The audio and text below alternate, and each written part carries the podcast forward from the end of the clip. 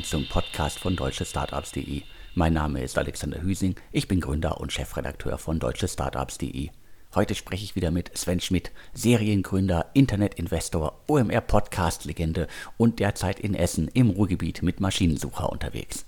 Die heutige Ausgabe wird präsentiert von Repetico, einem digitalen Lerntool für Startups und Unternehmen. Zum Einstieg gibt es aber erstmal ein Zitat von Benjamin Franklin, eine Investition in Wissen bringt immer noch die besten Zinsen. Und damit sind wir dann auch schon bei Repetico, denn dieses Zitat gilt auch für das Know-how in Unternehmen.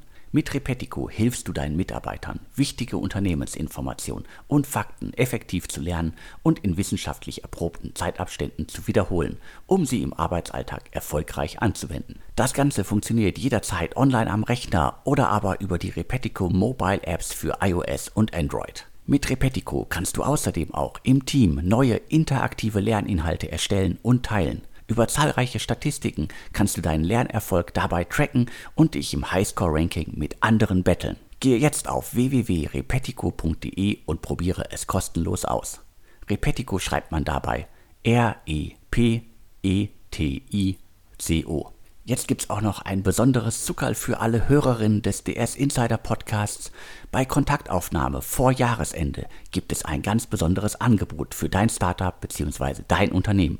Egal ob du 10, 50, 100 oder 1000 Mitarbeiter hast. Schicke dafür eine kurze E-Mail mit dem Betreff DS Insider Angebot und deinen Kontaktdaten und Infos über dein Unternehmen, dein Startup an den CEO von Repetico, an Samuel. Die E-Mail-Adresse lautet samuel.repetico.com. Samuel schreibt man S-A-M-U-E-L. Wem das jetzt alles zu schnell ging, die Infos findet ihr natürlich alle gebündelt wie immer in den Show Notes zum Podcast. Auch von mir großen Dank an den Sponsor der heutigen Ausgabe. Ich glaube, Alex, dass die Sponsoren immer wieder Werbung schalten zeigt, ähm, ja, Werbung im DS Insider Podcast äh, lohnt sich. Definitiv. Also da haben wir jetzt ja schon eine ganze Reihe an Stammkunden. Und hier nochmal der Hinweis für die Kampagne im kommenden Jahr. Im Sommer haben wir noch ein wenig Platz und auch im Herbst ist noch ein wenig Platz vorhanden. Also meldet euch jetzt schnell und wir planen schon mal eure Kampagne fürs kommende Jahr durch, aber es eilt. Aber jetzt mal wieder äh, Butter bei die Fische. Ähm, letzte Woche ähm, gab es viele spannende News. Und ähm, da wir letzte Woche keinen Podcast hatten, konnten wir die nicht exklusiv bringen. Ähm, aber Alex, lass uns einmal durch die wichtigsten äh, sozusagen ähm, Nachrichten durchgehen. Ähm, Seller X, fangen wir damit an. Erstmal einen Glückwunsch ähm, ans gesamte Team. Das nächste deutsche Unicorn. Ähm, wir hatten das schon ähm, so ein bisschen im Berliner Flurfunk gehört. Aber auch natürlich Glückwunsch an die an die Investoren. Ich glaube, ein nächster großer Erfolg für Sherry. Und Alex, hier mal von dir die Zusammenfassung und ich liefere dann gleich die Details. Du hast es ja schon gesagt, also das nächste E-Commerce-Unicorn, das äh, nächste große Unternehmen aus, aus Berlin, ein Amazon-Shop-Aufkäufer, auch erst seit 2020 unterwegs. Äh, du hast es gesagt, äh, unter anderem von Cherry äh, am Anfang finanziert und aufgebaut, wahnsinniges Tempo vorgelegt, haben eine ganze Anzahl an ja, E-Commerce-Brands übernommen. Und jetzt haben sie unter anderem von BlackRock, Victory Park Capital, Sofina und dem Staatsfonds von Abu Dhabi 500 Millionen US-Dollar Eigenkapital und Fremdkapital bekommen und äh, sind jetzt ein Unicorn und die Bewertung liegt damit bei äh, einer Milliarde. Das ist auf jeden Fall auch eine rasante Entwicklung, ein weiteres Unternehmen, das quasi ja im Schnelldurchgang äh, von der quasi Gründung bis zum Unicorn gewachsen ist. Und dementsprechend kann man da auf jeden Fall nur die Daumen hoch machen. Das ist ein wirklich äh, fantastisches Signal, dass gerade auch wieder jetzt zum Jahresende da noch äh, diverse Unicorns die Weide äh, bereichern und äh, die, die quasi die Anzahl steigt. Wir sind bei über 25 mittlerweile in Deutschland. Das gab es vorher noch nie. Ja, wir hatten ja schon drüber gesprochen. Ähm, Berlin Brands Group, Razer, auch Unicorns in dem Segment. Jetzt aber nochmal die Details zu Seller X. Ähm, von den 500 Millionen waren 150 Millionen US-Dollar Eigenkapital, also sprich Geld, was in die Firma investiert worden ist. Die Pre-Money lag bei einer Milliarde Dollar, die Post-Money dementsprechend bei 1,15 Milliarden US-Dollar. Und der restliche Betrag, 350 Millionen Dollar, waren bzw. sind Fremdkapital Das heißt, das wird der Firma von Fremdkapitalgebern zur Verfügung gestellt, ähm, damit dann die Firma entsprechende Zukäufe tätigen kann. Meistens wird das Geld nicht in der Sekunde Null ausgezahlt, das Fremdkapital, sondern abhängig von den Transaktionen. Daran, an dem Fremdkapital hängen meistens auch Bedingungen, ähm, dass sozusagen da geguckt wird, was ist der EBTA und welche Ziele müssen erreicht werden. Wie gesagt, in Summe eine halbe Milliarde und Zeller X hat davon ja Alex gleich sozusagen auch wieder Geld ausgegeben und hat die Firma, die wir glaube ich auch schon mal hier im Podcast besprochen haben, KW Commerce erworben. Das war für mich und glaube ich für viele in der Szene auf jeden Fall eine, eine große Überraschung. Also KW Commerce hatten wir ja auch immer äh, erwähnt, wenn es darum ging, äh, was sind eigentlich die großen und erfolgreichen Unternehmen aus Berlin, die viele Marken betreiben, E-Commerce quasi wie die Berlin Brands Group im großen Stil schon betreiben, 2012 gegründet. Und wir hatten vor einiger Zeit mal äh, hier im Insider-Podcast enthüllt, dass die Beteiligungsholding äh, JCK, die glaube ich knapp 25 Prozent an KW Commerce, das war damals äh, nicht wirklich bekannt, ich habe nochmal nachgeguckt, also ist ein hochprofitables Unternehmen.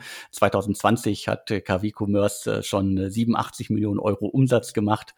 Also das war irgendwie eine, eine richtig große Nummer. Was ich ganz spannend finde, ähm, einer der Gründer, Jens Wasel, hat sich dann auch äh, im Interview schon äh, relativ früh bei Wortfilter gemeldet und äh, das so ein bisschen für sich gerade gerückt und für die Szene gerade gerückt. Ja, es ist offiziell eine quasi eine Übernahme, rein formal rechtlich, aber er sieht das eigentlich eher als eine, ja, eine Fusion auf Augenhöhe und deren Rechnung ist einfach 1 plus 1 ergibt 6.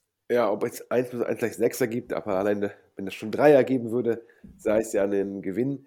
Ähm, nach meinem Verständnis, also ist, glaube ich, jetzt Merger auf Augenhöhe vielleicht etwas, ähm, ja, vielleicht etwas zu viel gute PR in eigener Sache.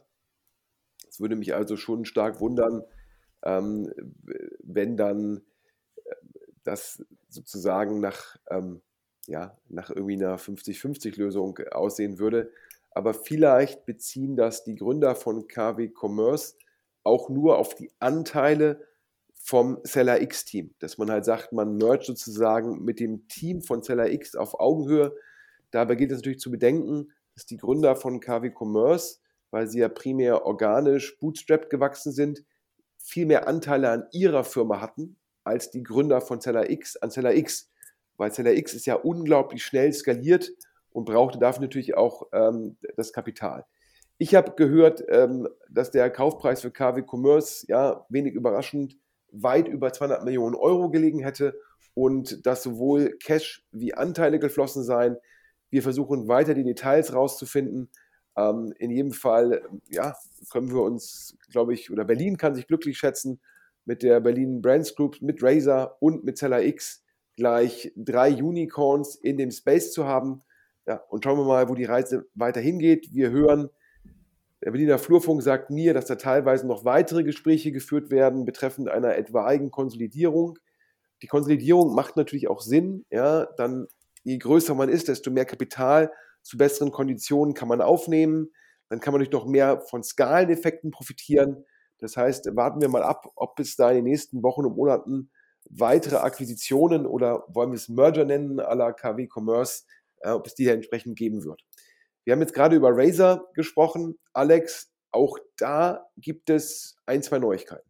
Naja, also die, die Neuigkeit, die wahrscheinlich schon die meisten mitbekommen haben, ist also auch, du hast ja auch gerade schon gesagt, Razer Group ist inzwischen auch ein Unicorn. Die letzte Runde ist ja auch noch nicht so lange her. Ähm, 125 Millionen sind äh, geflossen und äh, Bewertungen mehr als eine Milliarde Dollar. Haben also auch ein rasantes Wachstum in den vergangenen Monaten ja hingelegt, 2020 auch gegründet. Äh, Geschäftsmodell kann man im Grunde ja äh, ähnlich äh, quasi positionieren und was, was wir jetzt gehört haben, und das ist dann äh, schon mal irgendwie eine, eine, eine, bedeutende News. Also das Unternehmen, wie gesagt, 2020 gegründet äh, und äh, unter anderem von Jonas Disun. Und wie wir jetzt gehört haben, ist er sozusagen raus bei der Razer Group.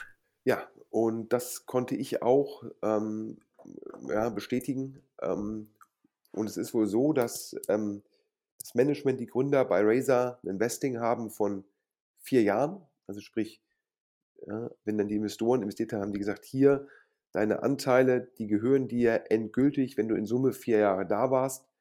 Ähm, das heißt, in dem Fall wohl nur eins von vier Jahren gewestet. Meistens einigt man sich dann auf ein bisschen mehr Anteile, damit es zu keinem Streit kommt. Ist das jetzt irgendwie ein Good Lever, ein sogenannter Bad Lever?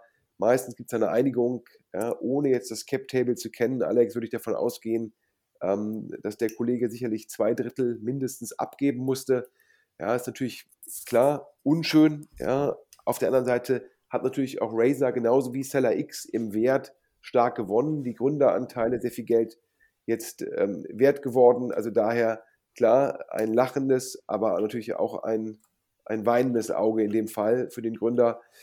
Ja, so ist es manchmal, wenn Firmen rasant wachsen, dann ändern sich natürlich auch die Anforderungen an das Gründungsteam. Es gibt Gründer, die sind sehr stark in kleinen Einheiten. Es gibt Gründer oder Manager, die werden dann geholt, um die Firma zu skalieren. Und es gibt natürlich auch Leute wie so ein Robert Gens von Zalando, der die ganze Klaviatur kann. Also von irgendwie klein bis jetzt, ich sag mal, Konzern. Und ähm, so ist das manchmal. Darüber wird dann oftmals nicht so, so gesprochen.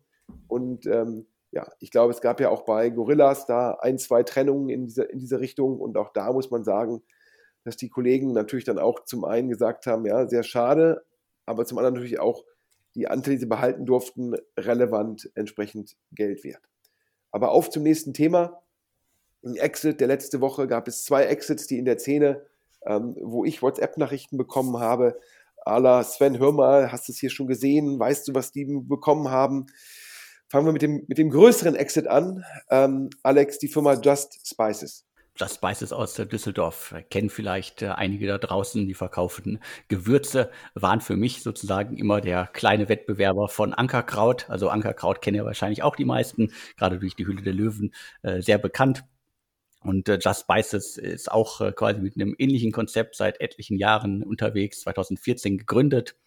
Äh, das Spices war für mich auch immer sehr präsent im Lebensmittelhandel. Äh, das wird wahrscheinlich jetzt in den vergangenen 18 äh, Monaten anders gewesen sein. Also da wird sich jetzt einiges verändert haben und das belegen ja auch die Zahlen. Das ist ein Unternehmen, das extrem schnell gewachsen ist. Und ich glaube, viele hatten sich schon gewundert. Es gab zuletzt eine Investitionsrunde, 13 Millionen, sind da echt eine Menge Geld, wenn man äh, schaut, dass da ein Startup unterwegs ist, das Gewürze verkauft. Klar, ist ein Milliardenmarkt und da gibt es einige richtig große Unternehmen, die das ganze Segment seit Jahrzehnten, wenn nicht gefühlt seit Jahrhunderten quasi dominieren. Und äh, Just Spices äh, konnte, ich habe es gerade gesagt, extrem gut wachsen. Also die letzten Zahlen, die im Handelsregister sichtbar sind, sind von 2019 und damals war es ein Umsatz von 17,3 Millionen Euro und Jahresfehlbetrag von 2,5 Millionen Euro. 150 äh, Mitarbeiter sind da inzwischen unterwegs. Und äh, jetzt gab es im Zuge der Übernahme durch Kraft Heinz, also durch einen richtigen Lebensmittelgiganten, gab es nochmal einen neuen Einblick in das Unternehmen. Und da war jetzt in der Presseaussendung von einem äh, Jahresumsatz von 60 Millionen die Rede. Also die Corona-Krise, wie nennen wir es immer, der Rückenwind in der Corona-Krise hat Just Spices so richtig nach vorne getrieben. Und äh, dennoch hätte ich jetzt nicht damit äh, gerechnet, dass es da schon einen, Exit gibt. Aber scheinbar scheint ja äh, Kraft Heinz sehr interessiert gewesen zu sein am Unternehmen. Ja, du hast es gesagt, ähm, ob jetzt Just Spices äh, kleiner oder größer als Ankerkraut war und ist, ähm, keine Ahnung. Ähm, auch Ankerkraut hat ja, glaube ich, einen Teil-Exit ähm, vorgenommen.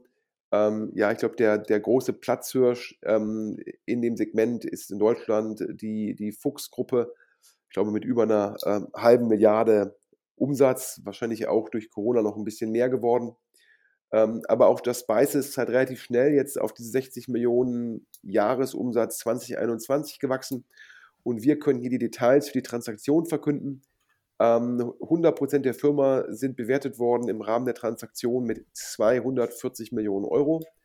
Ähm, es sind 85% äh, verkauft worden. Nach unserem Verständnis äh, behalten die Gründer 15%. Sicherlich gibt es da einen sogenannten Earnout.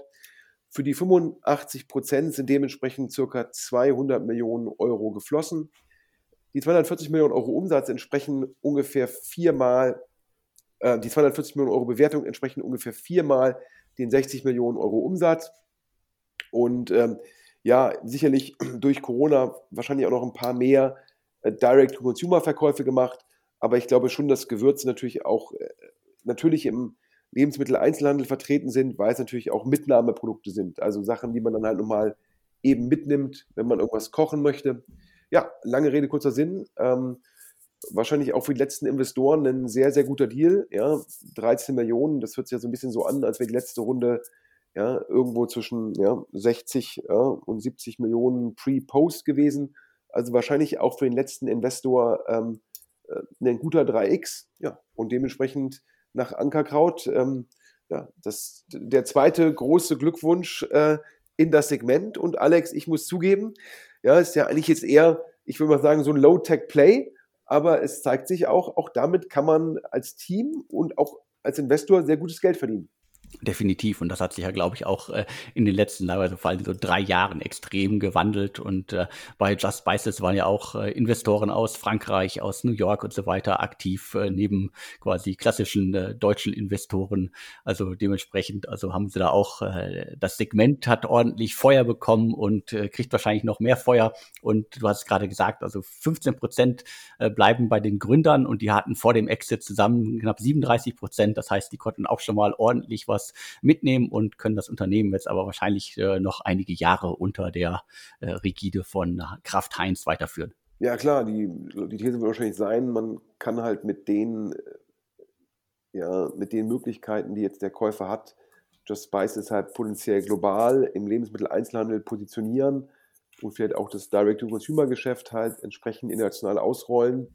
Und dann wird man sicherlich auch sehr profitabel werden, wenn man einmal noch stärker skaliert und wahrscheinlich daher für alle, alle beteiligten Käufer, Verkäufer, Investoren ähm, eine spannende Geschichte. Aber wir haben heute so viel News, daher machen wir direkt mal weiter.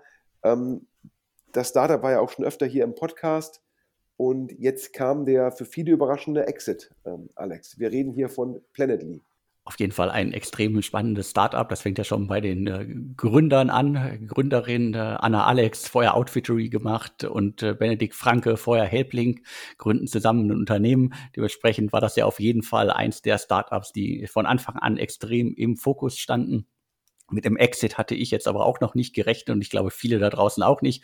Zumal somit das erste war, was ich gehört habe, als der Exit durch war, dass es da extrem gute Termsheets gab. Also die nächsten Finanzierungsrunden waren quasi in der Mache, äh, waren schon äh, zugesagt äh, und äh, sollten vollzogen werden. Und äh, was muss man über Planetly wissen? Also ein Climate Tech äh, Startup, das äh, hilft, den äh, CO2-Fußabdruck für Unternehmen zu verbessern, zu analysieren und so weiter.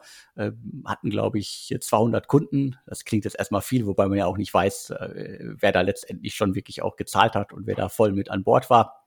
Und äh, das nächste äh, Thema ist dann natürlich irgendwie Investoren also Cavalry Ventures, 468 Capital und Speed Invest äh, waren schon drin. Die, die Runde waren irgendwie, glaube ich, 7,8 Millionen. Das zum Start ist ja auf jeden Fall auch ein, ein guter Hingucker. Und äh, jetzt halt der schnelle Exit. Nach meinem Verständnis war es so, und du hast es gerade erwähnt, wir hatten das ja, glaube ich, auch gehört, der Berliner Flurfunk ist da ja meistens äh, sehr gut informiert, ähm, dass die Firma ähm, Termsheets hatte und nach meinem Verständnis ähm, war eine Diskussion, das Termsheet von EQT ähm, anzunehmen. Ein skandinavischer Investor, der hatte wohl 20 Millionen ähm, Dollar Primary auf einer Pre-Money-Bewertung von 80 Millionen geboten. Ähm, also dementsprechend ähm, schon eine sehr, sehr gute Bewertung, insbesondere wenn man bedenkt, Planetly wohl schon angefangen mit dem, mit dem Fokus irgendwie Ablasshandel also sprich, dass dann man sich da in Anführungsstrichen das, äh, den CO2-Aufstoß kompensieren konnte. Ähm, dann schnell klar geworden, dass die Markteintrittsbarrieren im Ablasshandelgeschäft relativ gering sind und damit der Konkurrenzdruck relevant groß. Ähm, und dann hat Planetly gesagt, dann bauen wir halt im Endeffekt äh, ein Tool, um halt erstmal genau messen zu können, welchen CO2-Ausstoß ähm, entsprechend die Firmen bzw. dann Kunden von Planetly haben und ähm, hat das jetzt auch erst auf einen sogenannten ARA, also Annual Recurring Revenues, geschafft von 750.000 Euro. Dazu kamen noch Umsätze aus dem Ablasshandel und aus Consulting-Fees, aber der ARA noch, noch überschaubar, dennoch ähm, sozusagen viel Rückenwind im Markt und sicherlich auch ein Team, gerade die Alex Anna, hat das PR-seitig extrem gut gespielt. Und daher auch der das Termsheet von EQT. Ja, und dann, Alex, kam ja der amerikanische Player an und ähm, hat das dann sozusagen den VCs von der Nase weggeschnappt. So kann man es deuten. Also äh, OneTrust, die machen also alles rund um äh, Datenschutz, Sicherheit, äh, SG-Technologien und so weiter und sind da auch eine, eine richtig große Nummer. Äh, ich muss gestehen, ich hatte die vorher nicht auf dem Schirm. Aber ich bin äh, schon alleine mit allen Unternehmen in der Dachregion äh, gut beschäftigt. Dementsprechend kenne ich nicht immer jedes US-Unternehmen, das halt auch in ähnlichen Segmenten unterwegs ist. Ja, OneTrust halt auch wohl scheinbar stark am Wachsen, eine sehr hohe Bewertung. Ähm, ja, und warum, wieso, weshalb ist jetzt zum Exit gekommen und was haben die gezahlt? Also, ähm, die sollen gezahlt haben 100 Millionen Dollar dafür. Es wurde ge gezahlt worden primär in Aktien nach Quellen aus dem Cap Table hatte jeder die Möglichkeit zu sagen, ich nehme Cash oder ich nehme Anteile. Die meisten VCs, die im Cap Table waren, bzw. sind, haben sich für Aktien entschieden, damit sie halt noch mehr Upside haben. Ähm, also sprich, für viele VCs ist so ein Exit von 100 Millionen zwar ganz schön, was den ROI angeht, weil dann hat man vielleicht irgendwie vor einem Jahr, vor anderthalb Jahren da 5, 10 Millionen investiert, dann ist sozusagen die, die Rendite in Prozent, die ist äh, dann sehr, sehr gut, aber absolut gesehen zur Vorgröße, meistens macht das noch keinen großen Unterschied. Und daher haben die VCs hier gesagt, wir glauben an den Käufer und nehmen da Anteile. Also daher in der Konsequenz jetzt von den 100 Millionen wohl das meiste in Anteilen geflossen. So, ähm, jetzt, warum haben sich die Gründer entschieden für einen Exit? Da sagen mir meine Quellen mehrere Punkte. Punkt A, beide Gründer haben ja ähm, sozusagen die Alexander bei Outfittery, der andere Kollege bei, bei Helplink, haben wir, glaube ich, in der Vergangenheit auch gesehen, dass jetzt nicht jedes Startup zwangsläufig zum Erfolg wird, auch wenn Outfittery und Helplink immer sehr viel Geld aufgenommen haben, gab es, glaube ich, für die Gründerinnen und Gründer jetzt nicht die Möglichkeit, dort sozusagen bei einem Exit relevant zu partizipieren. Ja, und äh, deshalb bei beiden scheinbar auch eine Präferenz, die Möglichkeit zu nutzen, Cash vom Tisch zu nehmen.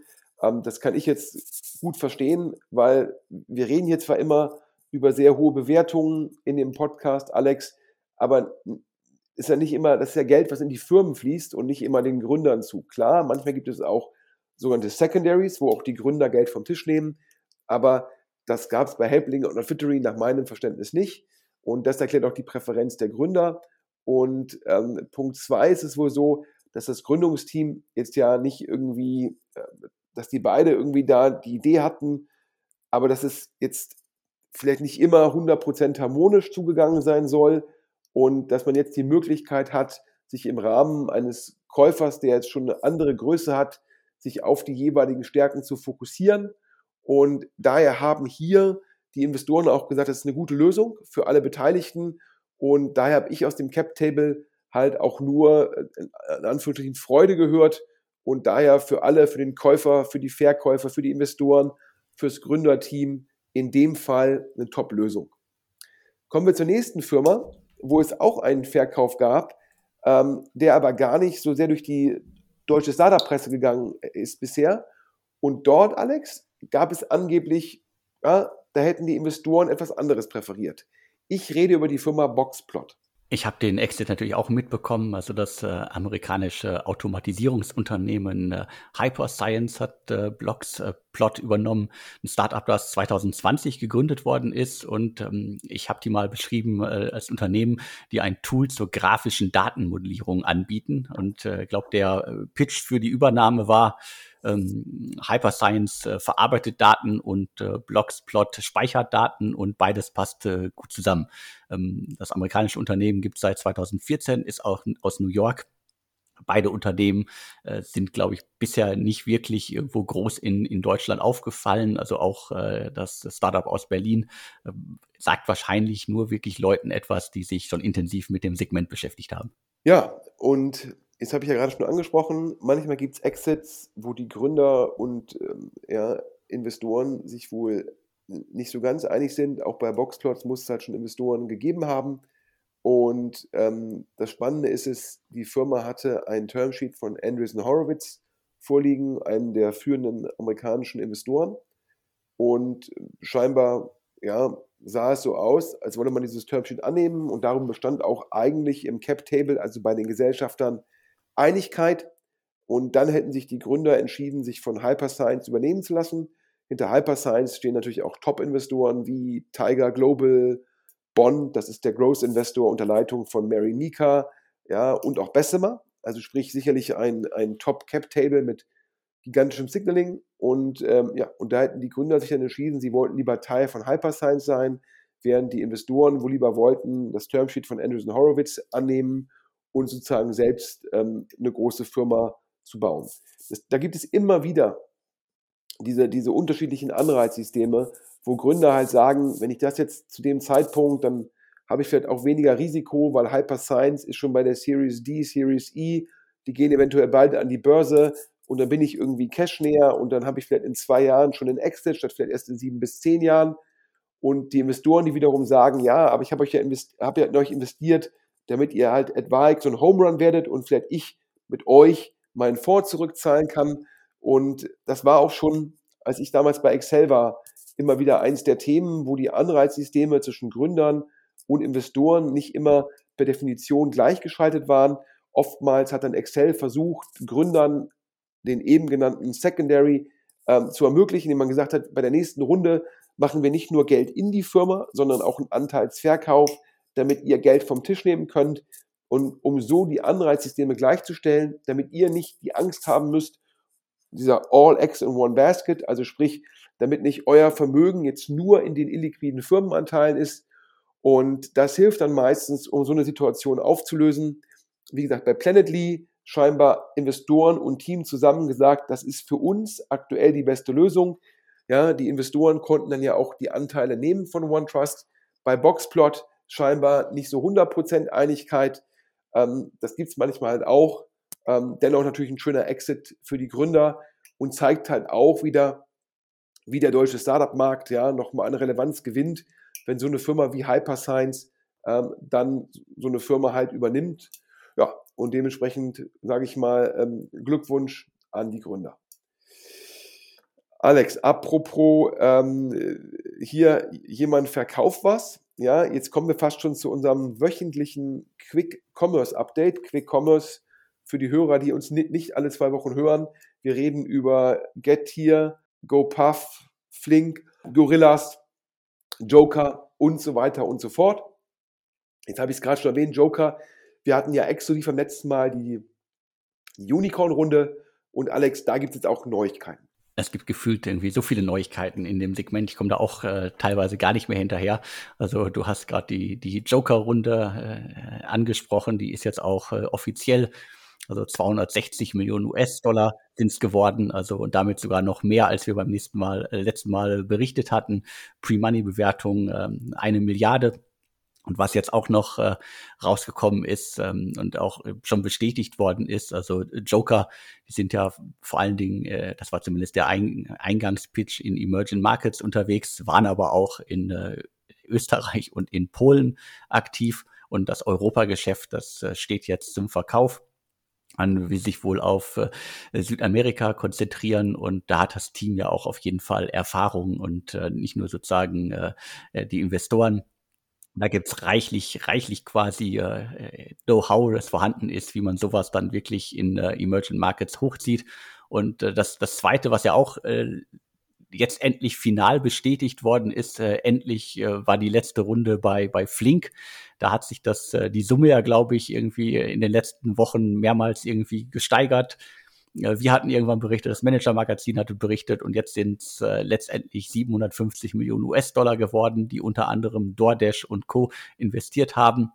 Das heißt, da kann man jetzt auch endlich einen Haken drunter machen. Also auch die Finanzierungsrunde ist durch. Und das waren sozusagen jetzt auch mal die, die richtigen, die richtig großen Meldungen im Segment.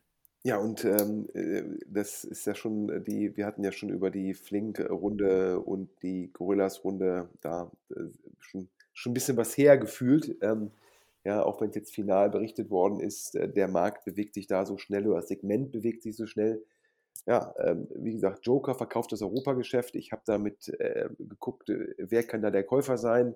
Ähm, da hat sich jetzt zumindest, was so meine Quellen anging, die Begeisterung im Rahmen gehalten, weil weder in Polen noch in Österreich ist Joker jetzt so relevant, dass man, wenn man jetzt sozusagen das entsprechende nationale Geschäft von Joker erwerben würde, dass man dann da klarer Marktführer sei. Das ist nicht gegeben und ähm, eine Zunge hat bösartig gesagt, dann kauft man halt in Österreich, besser gesagt in Wien, ein paar Mietverträge.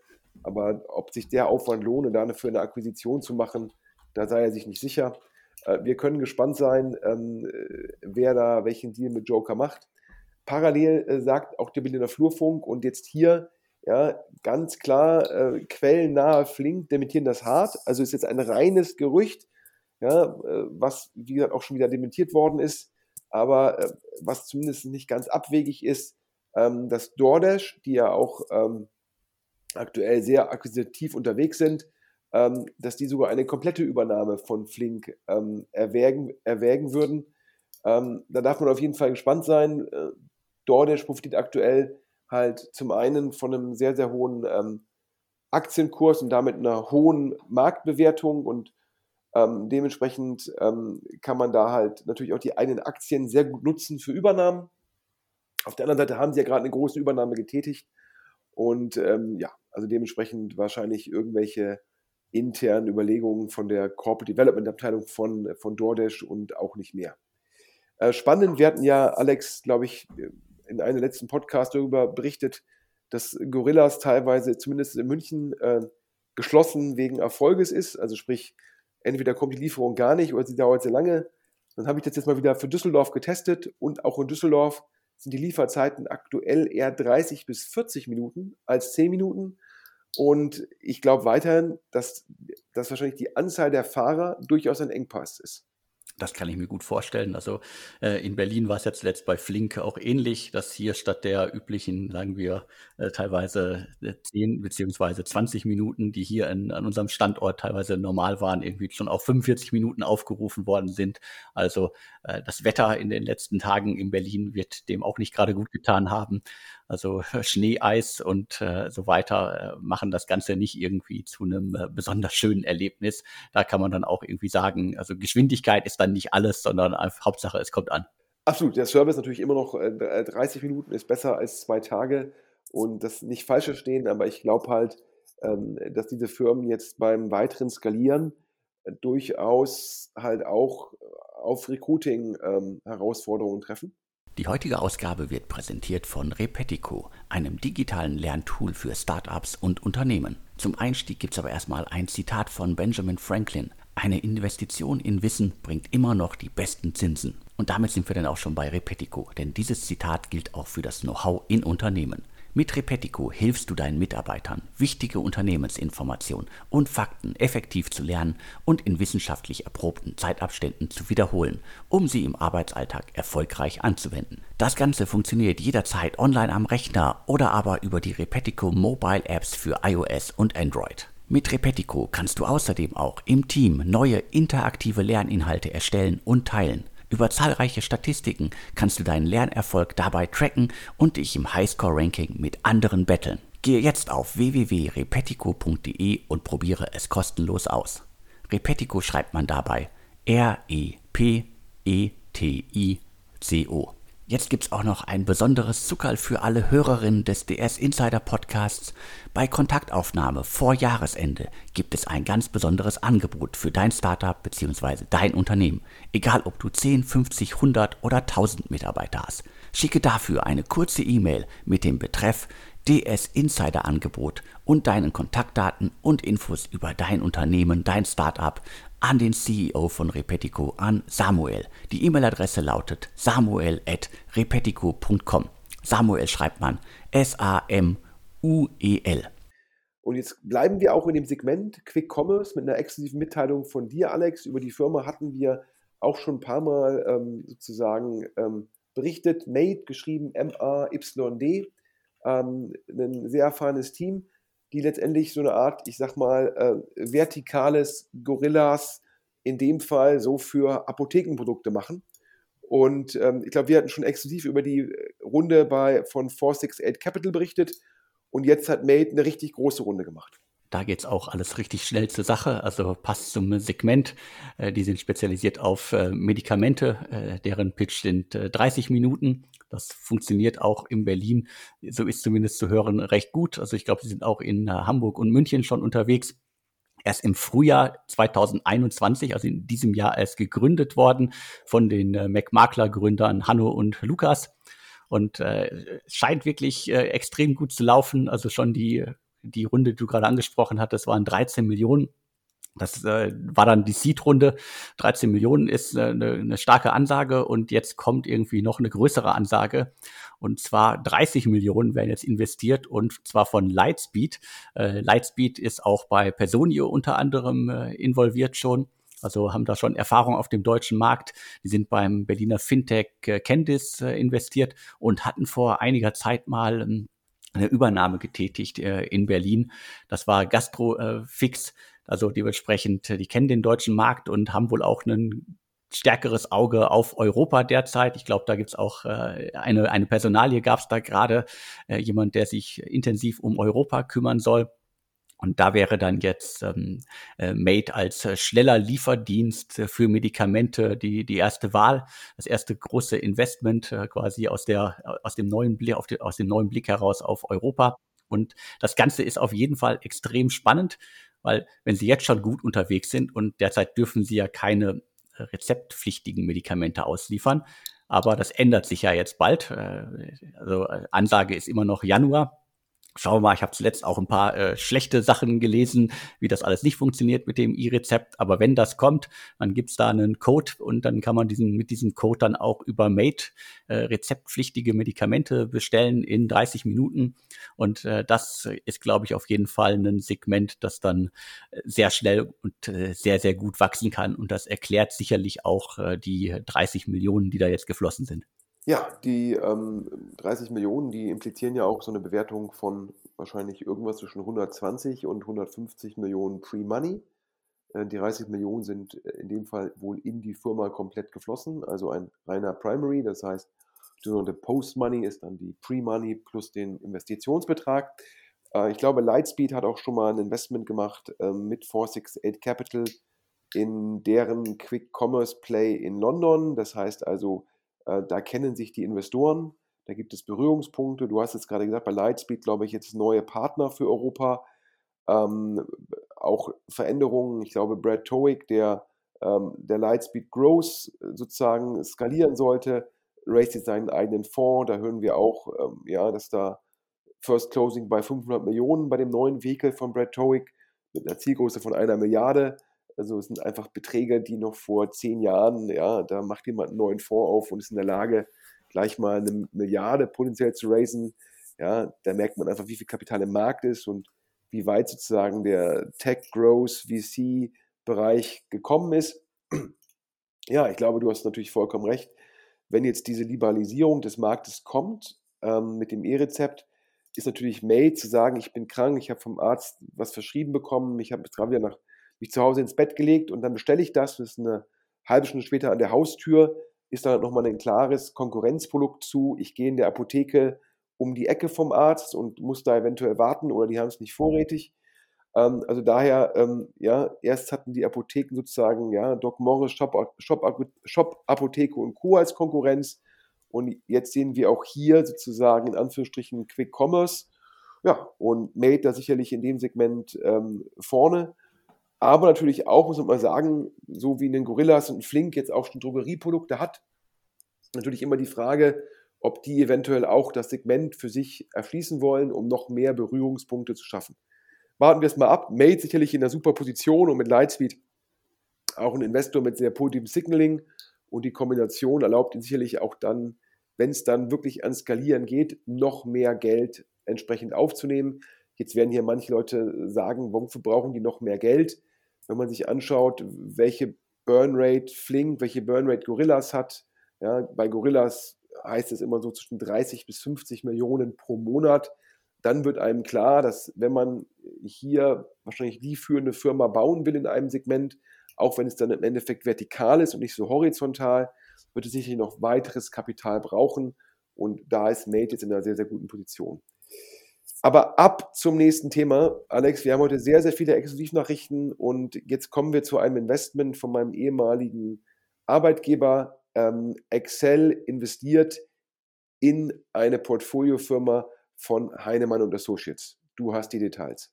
Das Unternehmen heißt äh, Price Loop äh, und äh, Project A Ventures hatte da schon investiert, also das ist schon bekannt gegeben worden, ist jetzt aber auch erst mit dem Zuge von äh, Excel, also dem Excel-Einstieg äh, offiziell ja eingetragen worden. Das heißt, ähm, Project A ist da schon mal vorgesprintet und äh, Excel hat vielleicht noch ein bisschen länger gebraucht. Und das Ganze ist jetzt, ist jetzt durch. Startup ist 2020 gegründet worden, unter anderem vom ehemaligen Contorion-Gründer äh, Richard Schwenke. Das heißt, da gibt's auf jeden Fall Berührungspunkte zu, äh, zu Project A. Das ist eine KI-gestützte Software zur Optimierung von Verkaufspreisen, also auch ein, ein spannendes Thema. Und äh, ich, ich finde es extrem spannend, dass da jetzt irgendwie halt ähm, Project A äh, zumindest PR-seitig zuerst investiert und dann Excel investiert. Da kann man auf jeden Fall gespannt sein, wie sich das Unternehmen entwickelt und welche positiven Nachrichten da noch kommen werden. Ja, ich bin ja durchaus immer ein bisschen äh, skeptisch, was Heinemann oder Associates angeht, aber in dem Fall glaube ich ein sehr, sehr gutes Investment. Ähm, ich, wenn ich ab und zu mit größeren E-Commerce-Firmen rede oder mit dem Management von größeren E-Commerce-Firmen, sagen die mir immer alle, dass zum Schluss die Optimierung des Pricings immer noch ja, eine Möglichkeit ist, den EBIT zu optimieren oder vielleicht auch das Umsatzwachstum zu optimieren. Immer die Frage, was ist gerade die Zielsetzung? Und da wird sogar oftmals darüber geredet, ob man jetzt irgendwie äh, eine Beratung anheuert, die das Pricing optimiert. Da gibt es sicherlich vertikale Beratungen, wie jetzt irgendwie äh, Simon Kucher, die sich darauf spezialisiert haben, auf Pricing-Optimierungen. Und dann gibt es natürlich auch die bekannten Großen, also die äh, äh, McKinsey und, und Co., die dann teilweise auch solche Pricing-Projekte machen. Und zu sagen, das kann ich auch sozusagen, diese, dieses Know-how kann ich auch demokratisieren und auch allen Shops zur Verfügung stellen.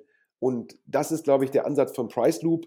Und wenn ich es richtig verstehe, A, über eine, über eine Schnittstelle, dann halt das halt zu gucken, dass man das in Anführungsstrichen mit künstlicher Intelligenz macht, also sozusagen zum einen eine, eine API, dann sozusagen AI und dann zu sagen, zum einen guckt man sich die internen Daten an des E-Com-Händlers und zum anderen guckt man halt extern über Idealo und Co., wie sind die Preisentwicklungen bei der Konkurrenz und leitet daraus Empfehlungen ab.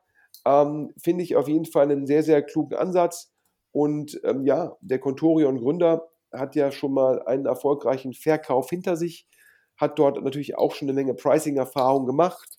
Contorion, ein Marktplatz, der relativ früh verkauft worden ist. Das heißt, in dem Fall, der hat schon mal Geld vom Tisch genommen und hat jetzt sicherlich Großes vor. Ich glaube, zusammen gegründet, Price Group mit dem ehemaligen Head of AI von Axel Springer. Also auch jemand, der sich da dann sozusagen die, die Sektorkompetenz mitbringt. Und auch hier, klar, so wie Lightspeed bei Mate natürlich ein super Signaling ist, ist auch Excel bei Price Loop und Super Signaling. Das heißt, wir werden ja sicherlich, na, Alex, in sechs bis zwölf Monaten die nächste Runde mitbekommen. Und vielleicht haben die, rufen die Kollegen von Tiger schon mal direkt an, wenn sie jetzt davon hören, dass Excel investiert hat. So wird es vielleicht sein. Wir sind auf jeden Fall extrem gespannt und äh, das würde ja dann auch bedeuten, dass äh, Tiger dem, äh, dem Beuteschema treu bleibt und äh, dementsprechend kann da noch einiges passieren. Ja, ich glaube, Tiger bleibt zum einen dem Beuteschema treu, aber zum anderen gehen sie jetzt auch immer früher. Also wir hören ja sowas, dass sie auch Seed-Deals anschauen. wenn du jetzt mitbekommst, ähm, wir haben ja eben darüber gesprochen, dass Andreessen Horowitz bei Boxplot ähm, investieren wollte. Und jetzt kommen wir zu neuen Deals. Also äh, neue Deals, Deals meistens, wir reden hier Pre-Seed, Seed. In einem Falle, dazu kommen wir später, so ein bisschen später. Aber wir fangen mit einer Pre-Seed-Runde an. Und zwar eine Pre-Seed-Runde, wo Andreessen Horowitz in Deutschland, in Berlin im Lead ist. Und das zeigt dir, wie kompetitiv der Markt geworden ist. Äh, ja, früher hieß immer, ja, Excel Index so Series A und dann kommen irgendwann die Amerikaner in der Series B und auf einmal sind die Amerikaner bei der Pre-Seed-Runde dabei und wir sprechen über die Firma PayRails. Ganz wichtig, es gibt eine Firma, die heißt PayRails mit einem Z am Ende, wenn man es googelt. Die ist nicht gemeint. Wir meinen PayRails mit einem S am Ende. Und Alex, du kannst uns sagen, was machen die? Von wem sind die ein Klon? Und wer ist das Gründungsteam? Du hast die Details. Auf jeden Fall eine extrem spannende Entwicklung, ein extrem spannendes Unternehmen. Äh, Andreessen Horowitz habe ich äh, zuletzt in Deutschland wahrgenommen, weil sie in so ein paar, sagen wir, deutsche internationale Startups investiert haben. Das waren, glaube ich, äh, Meta Labs und äh, Engflow. Das heißt, da ist Teil des Gründerteams ist in Berlin, Teil des Unternehmens ist aber auch in den USA. Also so das klassische, äh, wir sind äh, wir sind jung und hip und wollen auch in Berlin sein, aber unser Unternehmen ist eigentlich ein amerikanisches beziehungsweise ein deutsch-amerikanisches. Aber das nur als kurzer äh, Exkurs zum Thema Andresen Horowitz und wo sie mir aufgefallen sind. Äh, in der Pre-Seed-Runde ist auf jeden Fall bemerkenswert. Äh, zusammen mit H4 äh, Capital und mehreren Business Angels investieren sie jetzt in, in Payrails. Spannend, also der CFO von Delivery Hero ist da drunter, das erkläre ich gleich nochmal. HelloFresh-Gründer Dominik Richter ist auch mit dabei. Äh, Foodpanda-Gründer äh, Felix Blog ist auch äh, mit an Bord und die Flixbus-Gründer auch noch. Also das ist auf jeden Fall, eine, das, das liest sich auf jeden Fall schon mal gut. Und gegründet worden ist das Team von drei Delivery Hero-Mitarbeitern. Und wenn man sich deren Lebensläufe anguckt, dann ist das irgendwie geballte Fintech-Kompetenz im Hause Delivery Hero. Also Senior Director of Engineering, Vice President Fintech at Delivery Hero, Senior Director Fintech at Delivery Hero. Also das, das Team äh, Nikolas äh, Orkan und äh, Emre, das kann sich auch auf jeden Fall sehen lassen. Und das Ganze wird einmal ein Cloud Native Payment Operating System. Also das äh, klingt dann auch nach einer, nach einer großen Fintech-Lösung.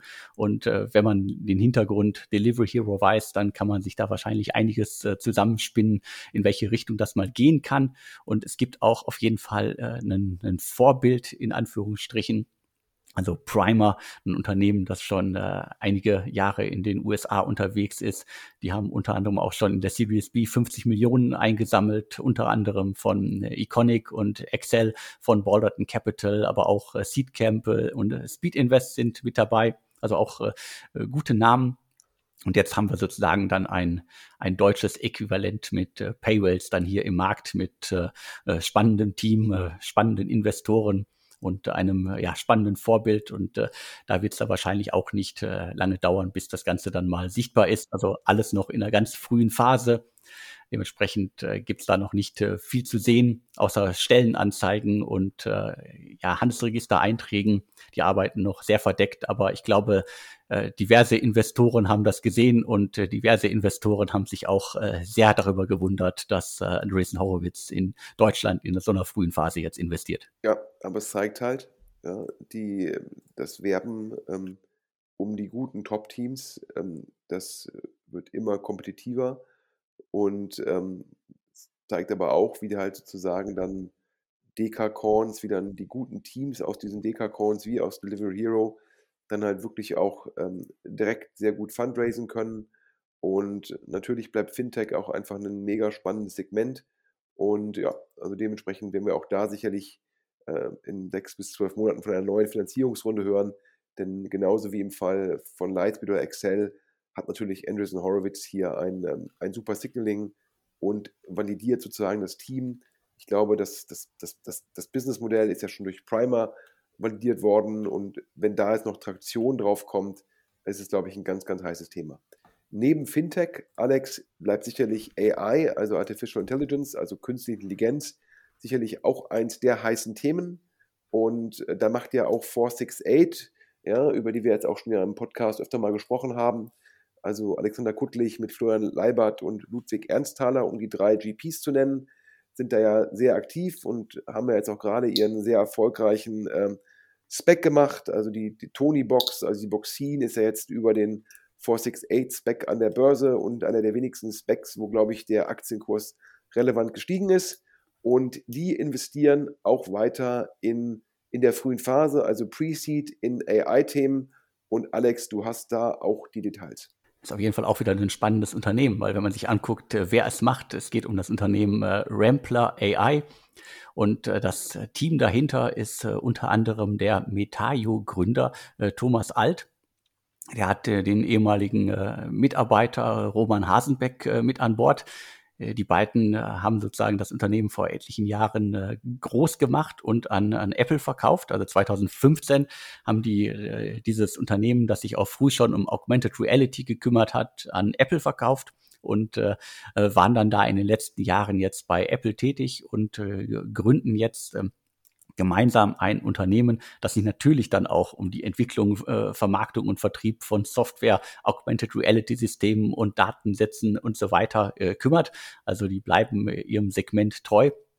Äh, Metaio galt als äh, Augmented Reality Pionier wirklich in Deutschland und das Team macht jetzt ein neues äh, ja, Startup, eine neue, verfolgt eine neue Idee und hat äh, 468 Capital und V-Squared Ventures direkt äh, vor dem Start äh, mit an Bord. Also die beiden Investoren scheinen sich ja auch zu mögen. Die haben ja auch schon in äh, Neuswas äh, investiert. Das war das Unternehmen, das sich um die Quick Commerce Technologie, Logistik im Hintergrund äh, kümmerte. Das ist jetzt das nächste Investment. Äh, da darf man dann auch gespannt sein, wie sich diese, äh, dieses Bündnis dann äh, künftig weiter befeuern wird. Ich bin auf jeden Fall sehr gespannt, wenn man äh, so ein Team hat, das ja wirklich jetzt in, äh, in Top-Positionen bei, bei Apple zuletzt äh, tätig war, was die dann auf die Straße bringt. Ja, und der GP bei 468, der den Deal gemacht hat, ist der Florian Leibert, der natürlich auch im Silicon Valley ein Top, Top, Top-Netzwerk hat.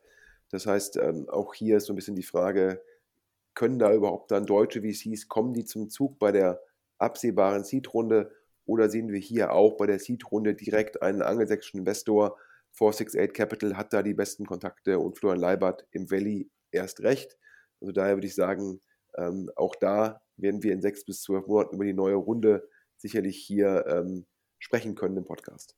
Äh, zu dem Thema, was wir glaube ich schon mal äh, hatten, ich meine es zumindestens, aber ähm, Alex, du schaffst es noch mit Mühe und Not, eine Übersicht über den Dachmarkt im Kopf zu haben. Das gelingt mir persönlich schon nicht mehr. Wir reden über äh, Formal Skin, ähm, ein Investment ähm, von Sherry Ventures. Ähm, und da gibt es jetzt ein neues Investment. Ich glaube, Sherry hat vor so einem guten Jahr da investiert, wenn ich mich recht entsinne, glaube ich, mit Vorwerk zusammen. Alex, korrigiere mich, wenn das nicht stimmen sollte. Und jetzt hat sich ja in Frankreich ein neuer VC gebildet, äh, Singular, ich hoffe, ich habe das richtig ausgesprochen, äh, mit, glaube ich, so einer Größe von 250 Millionen. Und die investieren jetzt in Formel Skin. Aber du hast mehr für uns. Alles korrekt, was du gesagt hast, ist knapp ein Jahr her. Da hatten wir das, glaube ich, auch exklusiv im Insider-Podcast. Äh, Vorwerk, Cherry, äh, Hardcore Capital investieren 5 Millionen in, äh, in äh, Formel Skin. Ein Startup, das 2019 äh, gegründet worden ist. Die kann man so ein bisschen als äh, dermatologisches Telemedizin-Unternehmen beschreiben. Die kümmern sich um Menschen mit Hautproblemen, also vor allen Dingen um Menschen mit äh, starker Akne und helfen denen quasi äh, mit äh, medizinischer Beratung, aber auch mit den passenden medizinischen bzw. kosmetischen Produkten haben 60 Mitarbeiter, darunter glaube ich äh, ein, fast ein Dutzend äh, Ärzte und Ärztinnen. Und äh, wie zu hören war, haben die im ersten Jahr schon, wie gesagt 2019 gegründet, äh, weiß jetzt nicht genau, ob das, das schon das erste Jahr ist, also 10.000 Behandlungen äh, gemacht und äh, wollen in diesem Jahr irgendwie 100.000 Behandlungen abwickeln.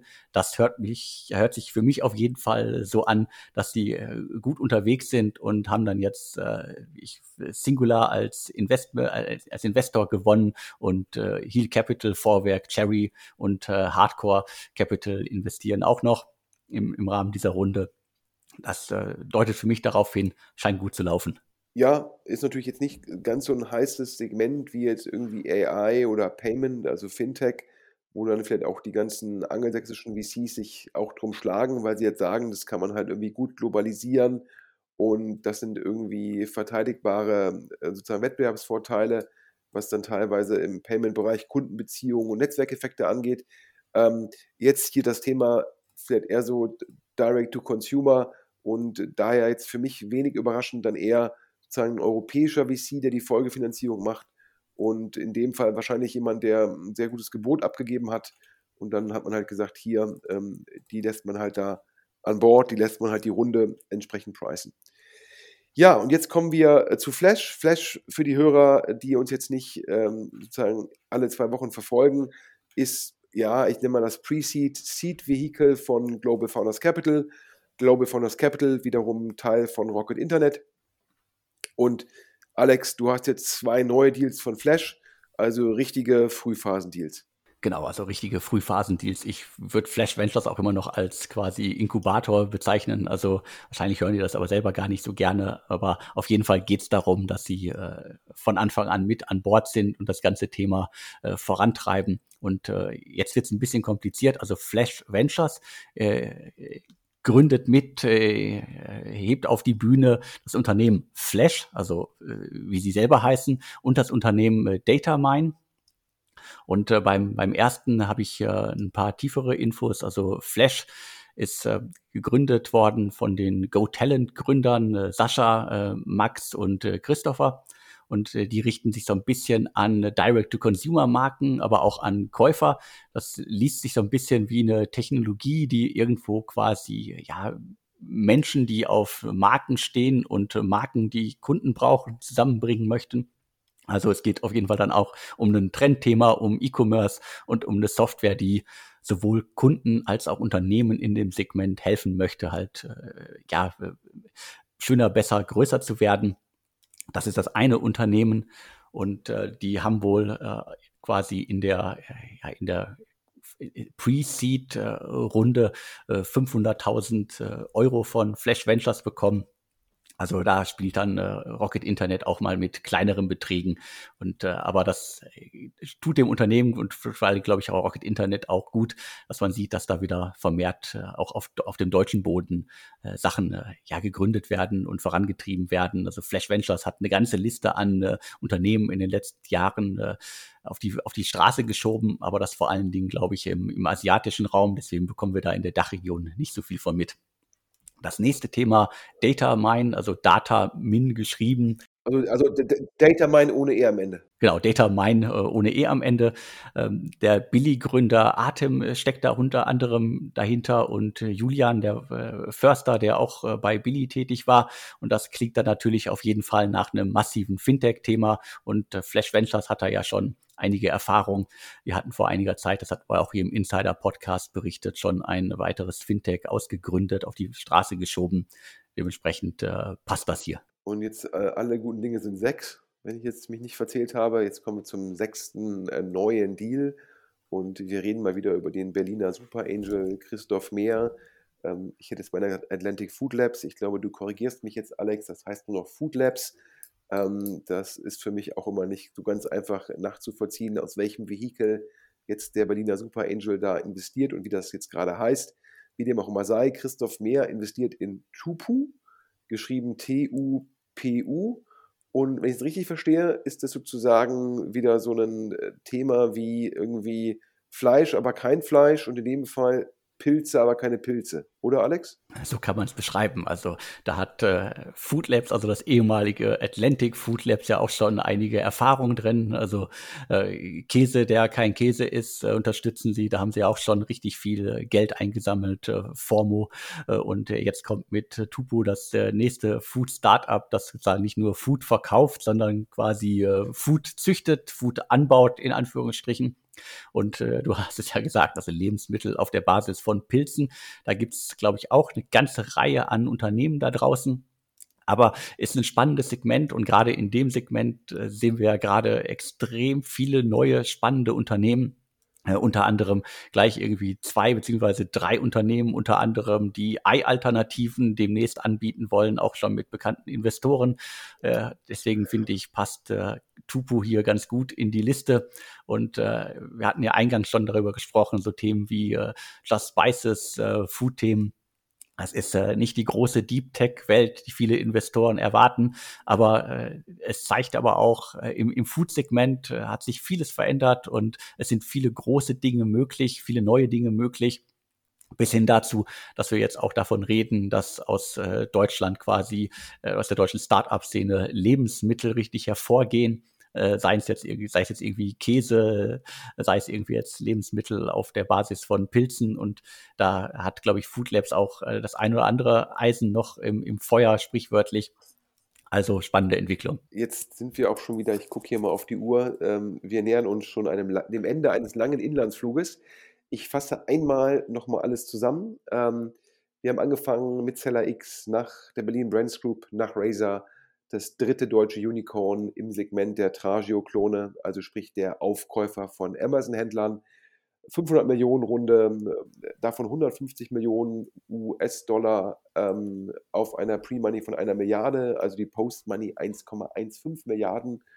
Die anderen 350 Millionen sind in dem Fall Fremdkapital und ähm, man hat, wie gesagt, ich würde sagen, man hat übernommen, KW Commerce, sozusagen eigentlich den zweiten großen organisch wachsenden Player neben der Berlin Brands Group. Ähm, Alex hat angemerkt, dass KW Commerce sagt, es war eher sozusagen ein Zusammengehen auf Augenhöhe. Ich glaube immer die Frage, aus welcher Perspektive man das sieht, wie dem auch immer sei. Glückwunsch an alle Beteiligten. Ähm, super für den Standort Berlin. Wir hatten schon über Razer gesprochen, die sind auch ein Unicorn. Da ist einer der Mitgründer ausgeschieden und hat nur letztendlich eine von vier Jahren gewestet. Das heißt, wenn dann Gründer ausscheiden, dann müssen die meistens auch Anteile zurückgeben. Du hast gerade nochmal über die ganzen Food-Themen gesprochen. Ich glaube nochmal eine Differenzierung in Pilze, aber keine Pilze. Das ist dann teilweise auch Produktentwicklung. Die Kollegen von Just Spices, das ist eine Menge Marketing gewesen, eine Menge Packaging gewesen, eine Menge Pricing gewesen ja, sozusagen neben Ankerkraut der andere Player äh, in dem Bereich sozusagen Gewürze wieder sexy zu machen. Die haben jetzt verkauft an einer der ganz großen Bewertungen für 100 Prozent 240 Millionen Euro. Es sind 85 Prozent verkauft worden und damit fließen 200 Millionen Euro. Ebenfalls ein Exit bei Planetly. Planetly Ablasshandel, aber auch jetzt Berechnung vom CO2-Ausstoß von von Firmen und man hätte auch Geld nehmen können von EQT, hat sich aber für eine Übernahme durch OneTrust entschieden und 100 Millionen Dollar ist scheinbar der Exit-Preis, wahrscheinlich inklusive Earnout, primär bezahlt in Aktien. Wahrscheinlich haben die Gründer Cash vom Tisch genommen. Dazu muss man wissen, dass beide Gründer bei ihren vorherigen Startups jetzt keinen großen Cash-Event hatten. Ebenfalls verkauft worden ist Boxplot, Deep Tech rund um Daten. Die hätten wohl auch Geld nehmen können von Anderson Horowitz, da lag ein Termsheet vor, aber haben sich äh, ähm, sozusagen übernehmen lassen von Hyperscience, große US Data, Big Data Firma, da ist Tiger Global drin, Bonn, Bessemer und Gründer wohl sehr happy, Investoren etwas enttäuscht. Dann haben wir noch mal kurz über Quick Commerce gesprochen, also das GoPuff Get Here Klon-Segment, wenn man so möchte. Joker verkauft oder stößt das Europageschäft ab und will sich auf Südamerika fokussieren. Ähm, der Berliner Flurfunk berichtet, äh, DoorDash würde, hätte auch eine komplette Übernahme von Flink erwogen. Flinknahe Quellen dementieren das. Also vielleicht ist es auch nur im Rahmen von DoorDash erwogen worden und gar nicht mit Flink diskutiert worden. Und persönlich stellen wir fest, sicherlich eine Frage, wie viele Fahrer stehen zur Verfügung, auch eine Nachfragesituation potenziell. Auf jeden Fall, ja, ob es nun Flink in Berlin ist oder Gorillas in Düsseldorf oder München, 10 Minuten aktuell eher nicht der Fall, eher 30. Dennoch natürlich ein toller Service, der meines Erachtens von VCs äh, subventioniert wird. Also daher, man soll es genießen, solange es noch geht zu den Konditionen. Apropos Quick Commerce, da gibt es Made. Made liefert halt de facto was, ähm, ja, was wie, bisschen, wie, wie so ein bisschen wie Shop-Apotheke innerhalb von 30 Minuten, aber ähm, noch nur für rezeptfreie Medikamente, potenziell mit dem E-Rezept ab Januar auch für rezeptpflichtige Medikamente und da, wie gesagt, mit Lightspeed einer der großen angesetzten Investoren dabei. Dann Heinemann Associates hat, glaube ich, mit Price Loop einen Hit im Portfolio vom ehemaligen Contorion-Gründer und da investiert es Excel Partners aus London. Ich glaube, von Made und Price Loop werden wir noch eine Menge hören. Und das gleiche gilt auch für Payrails. Ähm, ein Top Delivery Hero Team, die Primer klonen und da investiert Andreessen Horowitz in der Pre-Seed-Phase. Das heißt, früher habe ich ja gesagt, die großen Amerikaner erst in der Series B und jetzt in der Pre-Seed. Der deutsche Markt wird hyperkompetitiv. Und dann noch fünf andere neue Deals. 468 Capital ja, investiert in Rambler AI. Ähm, Kollegen, die schon mal eine AI-Firma an Apple verkauft haben. Also auch da demnächst wahrscheinlich die nächste Runde. Singular, neuer Franzose, investiert in Formel Skin. Dann hat der Alex berichtet, Flash Capital, sozusagen die Inkubator, Pre-Seed, Tochter von Global Founders, sonst sehr stark in Asien unterwegs, macht jetzt zwei neue Deals und äh, fast in keiner Podcast-Folge darf ein neuer Deal vom Berliner Super Angel Christoph mehr fehlen. Wie gesagt, er investiert in Pilze, die keine Pilze sind. Alex, es war mal wieder eine ereignisreiche Woche. Definitiv und äh, die Woche wird wahrscheinlich auch noch äh, andere äh, Meldungen liefern, die wir jetzt hier nicht hatten, aber äh, sei es drum. Ich möchte noch einmal äh, Repetico danken, dem Sponsor der heutigen Ausgabe, ein digitales Lerntool für Startups und Unternehmen und nutzt die Chance und meldet euch bis zum Jahreswechsel, dann bekommt ihr noch ein ganz besonderes Angebot für eure Anfrage. Also bildet euch und das Team weiter und macht dieses Wissen transparent, äh, nutzt Repetico. Ja, auch von mir einen großen Dank. Ich habe ja gesagt, glaube ich, zum zweiten Mal dabei. Das freut einen natürlich, wenn ein Sponsor sagt, ich, ich komme wieder, ich mache das zweimal. Das zeigt halt, dass die Werbung hier in dem Podcast funktioniert und daher natürlich auch ein Dank an die 10.000 plus Hörer. Ich glaube, wir erreichen äh, sicherlich komparativ zu meinen anderen Podcasts eine kleine Zielgruppe, aber eine extrem feine Zielgruppe, nämlich die Entscheider bei deutschen VCs, bei deutschen PEs, bei deutschen Growth-Investoren, die Gründer, ja, die die führenden deutschen Tech-Firmen aufbauen, die erreichen wir hier und natürlich auch viele sagen journalistische Kollegen, die unseren Podcast gerne zum Anlass nehmen, äh, dann äh, weitere Artikel daraus zu schreiben. Ähm, und da freut uns natürlich immer, ja, wenn dann die Sponsoren sagen, das, das lohnt sich. An der Stelle nochmal einen besonderen Dank an einen Hörer, nämlich den Maximilian Köhnen. Das ist einer der MDs bei äh, Linus Digital Finance ähm, aus dem Hause, sage ich mal, äh, in Anführungsstrichen Jeremias Heinrich und Alexander Samba. Denn der hat äh, gespendet und zwar an Sports Partnership. Ähm, das ist ähm, eine äh, wohltätige Organisation in Düsseldorf, die letztendlich ähm, benachteiligte Jugendliche oder Jugendliche aus schwierigen Verhältnissen fördert, indem, indem es ihnen sozusagen Sport finanziert und zwar meistens direkt an den Schulen, also Trainer nachmittags zu Schulen schickt, die dann halt an diesen Schulen Sportarten eintrainieren, um halt durch Sport Integration hinzubekommen. Und ähm, wie manche Hörer vielleicht weiß, das war sozusagen die wohltätige Organisation, die ich mir ausgesucht habe im Rahmen des OMR-Börsenspiels. Und äh, der Maximilian Köhn, der hat sowohl den OMR-Podcast gehört, hört aber auch sehr gerne den DS Insider-Podcast und hat dort jetzt hingespendet. Und an der Stelle wollte ich sagen, wer also mindestens 100 Euro an Sports Partnership e.V. spendet, wird hier von mir im Podcast genannt. Ich finde das nämlich eine super Aktion. Ja. Es kam eine E-Mail rein, wo er mir das gesagt hat, hier, äh, höre die Podcasts sehr gerne und spende dann privat. Fand ich top, top, top, hat mich sehr gefreut. Und dann habe ich mir gedacht, ja, wenn das einer macht, vielleicht können wir noch mehrere überzeugen. Das heißt, schickt dem Alex und mir keine Geschenke, sondern spendet bitte an Sports Partnership e.V. Das Ganze wird geführt von der Frau Monika Lehmhaus, eine ganz, ganz tolle Frau, die das wirklich sozusagen, äh, das ist, da wird 100 Prozent des Geldes gehen dann wirklich an die Trainer, die dann wieder den Sportunterricht ja, für Jugendliche machen, die vielleicht nicht ganz so sozusagen aus den Verhältnissen kommen, wie jetzt viele Hörer dieses Podcastes. Man muss ja auch mal sagen, viele Leute in der Tech-Blase kommen aus einem privilegierten Hintergrund, waren sehr oft bei Top-Arbeitgebern, waren an Top-Unis und die Möglichkeiten stehen nicht allen offen. Und daher freue ich mich, wenn wir vielleicht alle zusammen die Sports Partnership e.V. fördern. Und wie gesagt, die Frau Lehmhaus, ähm, eine tolle Dame. Ich lese ja immer oft darüber, wer alles so ein Bundesverdienstkreuz bekommt. Und manchmal denke ich mir, hat der oder die das wirklich verdient? In dem Fall, Frau Lehmhaus hätte das verdient. Und daher hilft mir bitte, das sozusagen zu fördern.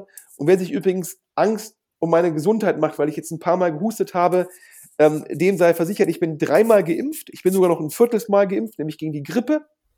Dennoch habe ich mir ein Erkältungsvirus zugezogen, aber ihr möchtet euch jetzt keine Sorgen machen. Also alle meine Tests sind negativ, die Corona-Tests, also alles äh, ist wirklich nur eine Erkältung. Und der Alex und ich nehmen natürlich seit Corona diesen Podcast, erst recht seit Corona, über die Distanz auf. Alex, also mein Husten hatte ich jetzt nicht gefährdet. Dein Husten hat mich nicht gefährdet. Äh, ich bin aber auch äh, dreifach geimpft, beziehungsweise genau wie du vierfach geimpft. Äh, Grippe nehme ich auch mit. Und äh, danke, dass du die Spendenaktion äh, erwähnt hast. Das ist auf jeden Fall eine tolle Sache. Und die andere Sache, wenn wir schon beim Impfen reden, mein Hinweis nur, lasst euch impfen, macht es uns alles einfacher. Ja, also ich habe auch, ähm, wir sind bei Maschinensucher sozusagen meinem, mein, mein, meinem Hauptjob neben dem DS Insider Podcast ähm, zu 100 Prozent äh, geimpft und wir äh, sind auch schon über 50 Prozent bei den Boosterimpfungen. Ich werde da immer oft gefragt, wie haben wir das hinbekommen? Und ähm, ich kann hier irgendwie sagen, wir haben unseren Mitarbeitern Boni gezahlt und die kann man auch im Rahmen dieses Corona-Bonus ähm, dann halt auch ähm, sozusagen netto den, also brutto wie netto den Mitarbeitern zahlen, wenn man den Corona-Bonus dafür nutzt. Und ähm, ich glaube persönlich immer eher an sozusagen an ein Positiv-Anreizsystem als ein Negativ-Anreizsystem. Das hat bei uns ähm, sehr, sehr gut geklappt und ich bin da auch ähm, meinen Mitarbeitern, meinen Teammitgliedern unglaublich dankbar, dass sie da mitgemacht haben. Ja, und ich glaube, das hilft, hilft uns allen. Also daher ähm, an der Stelle großen Dank. Wer übrigens auch noch ex post einen Bonus haben will für seine Erstimpfung wie für seine Boosterimpfung, kann sich beim Maschinensucher bewerben. Denn wir zahlen auch allen Leuten, die bei uns anfangen und schon geimpft sind und auch schon eine Boosterimpfung haben, den gleichen Bonus, ja, den wir auch unseren Mitarbeitern zahlen. Das heißt, wir benachteiligen da niemanden. Und wie auch schon beim letzten Mal, wir suchen weiter Top, Top, Top Mitarbeiter. Wer also Lust hat, in einer 100% geimpften Firma zu arbeiten und einen Bonus für die Impfung sozusagen direkt beim Einstieg zu kassieren, möge sich gerne bewerben. Wir suchen Leute mit Top-Abi und Top-Studiennoten. Top. Gerne direkt an Vorname.nachname at maschinensucher.de, also an sven.schmidt.dt at maschinensucher.de. So, und jetzt, Alex, fehlt mir fast die letzte Spucke, aber ich weise nochmal darauf hin, zum einen, in den Wochen, wo der DS Insider Podcast nicht kommt, gibt es von dir mehrere Formate. Ich glaube, es gab jetzt auch jetzt zweimal den, das Startup Radar. Ich glaube, glaube ich, auch ein mega spannendes Interview, oder? Genau, also es gibt äh, vor allen Dingen natürlich den Startup-Radar, wo fünf Startups äh, pitchen können und es gibt regelmäßig äh, Interviews. Also da hatten wir zuletzt auch irgendwie extrem spannende Gäste, wie ich fand. Unter anderem halt auch den Gründer von Discoid, der irgendwie alle Höhen und Tiefen in der Corona-Zeit mitgenommen hat, einschließlich einer Insolvenz und Neustart und äh, äh von einem Lockdown in den nächsten. Es gab zuletzt aber auch noch ein Interview mit Julian Riedelbauer von GP Bullhound über das ganze Thema Hochfinanzierung in Deutschland und äh, zuletzt auch noch irgendwie die, die Sharpist-Gründer. Also da könnt ihr euch einiges anhören in den nächsten Tagen, in den nächsten Wochen, falls ihr das alles noch nicht gemacht habt. Ich glaube, ähm, es gibt jetzt erst in drei Wochen wieder den DS Insider Podcast. Ich glaube, nächsten, nächste Woche ist dann schon am Ende der Woche Weihnachten. Und ich glaube dann, die Woche drauf ist dann ähm, die Silvester-Neujahreswoche. Und da wäre dann eigentlich unser Podcast. Und ich glaube, wir fangen, Alex, erst wieder am 3.1. an, oder? Am 3.1. beziehungsweise am 10., äh, wie sozusagen die Nachrichtenlage da ist und äh, wie wir sozusagen ja auch über die Tage mit Infos versorgt werden. Dementsprechend ist das jetzt erstmal die vorerst angekündigt, die, die letzte Ausgabe in diesem Jahr. Äh, es sei denn, äh, es kommen irgendwie in den nächsten Tagen noch äh, gefühlt äh, 15 neue Einhörner hinzu, dann würden wir vielleicht nochmal zurückkommen. Ja, ich glaube, wenn noch, wenn noch ein paar Mambo-News uns exklusiv erreichen. Das hatten wir noch gar nicht gesagt. Mambu natürlich großen Glückwunsch äh, nach Berlin, 5 Milliarden. Letztendlich Mambu, das in platt gesagt die Software für die ganzen Neobanken. Ähm, und also da gratulieren wir natürlich auch nochmal, wenn ihr jetzt als Hörer sozusagen noch eine Menge News zu solchen Runden habt, dann gerne schicken per E-Mail an podcast.deutschestartups.de oder gerne über den anonymen Briefkasten auf der Webseite selbst, also deutschestartups.de, da einwerfen und wenn jetzt die nächsten zwei, drei Wochen wieder erwarten, mega, mega ereignisreich werden sollten, im Sinne von uns erreichen echte Top-News, dann machen wir eventuell doch noch den Podcast ja, in der Silvesterwoche oder machen einen Sonderpodcast. Falls es, wie von mir erwartet wird, ein bisschen ruhiger wird, dann abhängig von der Nachrichtenlage, der im neuen Jahr am 3. oder am 10.1. sozusagen der neue Podcast. Wenn ihr euch in der Zwischenzeit langweilen solltet, Hört einfach rein. Die ganzen Interview-Podcasts vom Alex sind wirklich gigantisch. Findet ihr auch sozusagen bei Deutsche Startups sozusagen auf dem Kanal auf Soundcloud oder Spotify oder Amazon Music oder äh, Google Play Store oder iTunes, auf jeden Fall überall dort, wo es Podcasts gibt. Und bevor mir jetzt wirklich die Spucke äh, weggeht, wünsche ich euch allen, falls wir uns vorher nicht mehr hören und sprechen, frohe Weihnachten, alles, alles Gute, einen guten Rutsch und natürlich uns allen ich sage mal so, vielleicht ein Jahr 2022, wo Corona die Überschriften nicht mehr so dominiert. Das wünsche ich mir auch äh, und äh, auch nochmal von meiner Seite äh, ja, schöne Festtage, schönen äh, Rutsch und wir hören uns dann hoffentlich im neuen Jahr wieder. Und Sven, an dich auch nochmal vielen Dank für die ganzen Infos und die, die, die vielen Stunden, die wir 2021 äh, beim Insider Podcast verbracht haben und äh, viele tolle Meldungen nach draußen gebracht haben. Ja, gerne, sehr, sehr gerne. Und ich kann immer nur sagen, Alex, es ist mir eine Freude mit dir. Und damit die Hörer jetzt nochmal nicht denken, wir saßen immer gegenüber und haben uns gegenseitig angesteckt. Nein, das haben wir alles ähm, digital gemacht. Alex ähm, sitzt meistens im in Berlin, ich sitze meistens in Düsseldorf, also daher ähm, alles Corona-konform abgewickelt.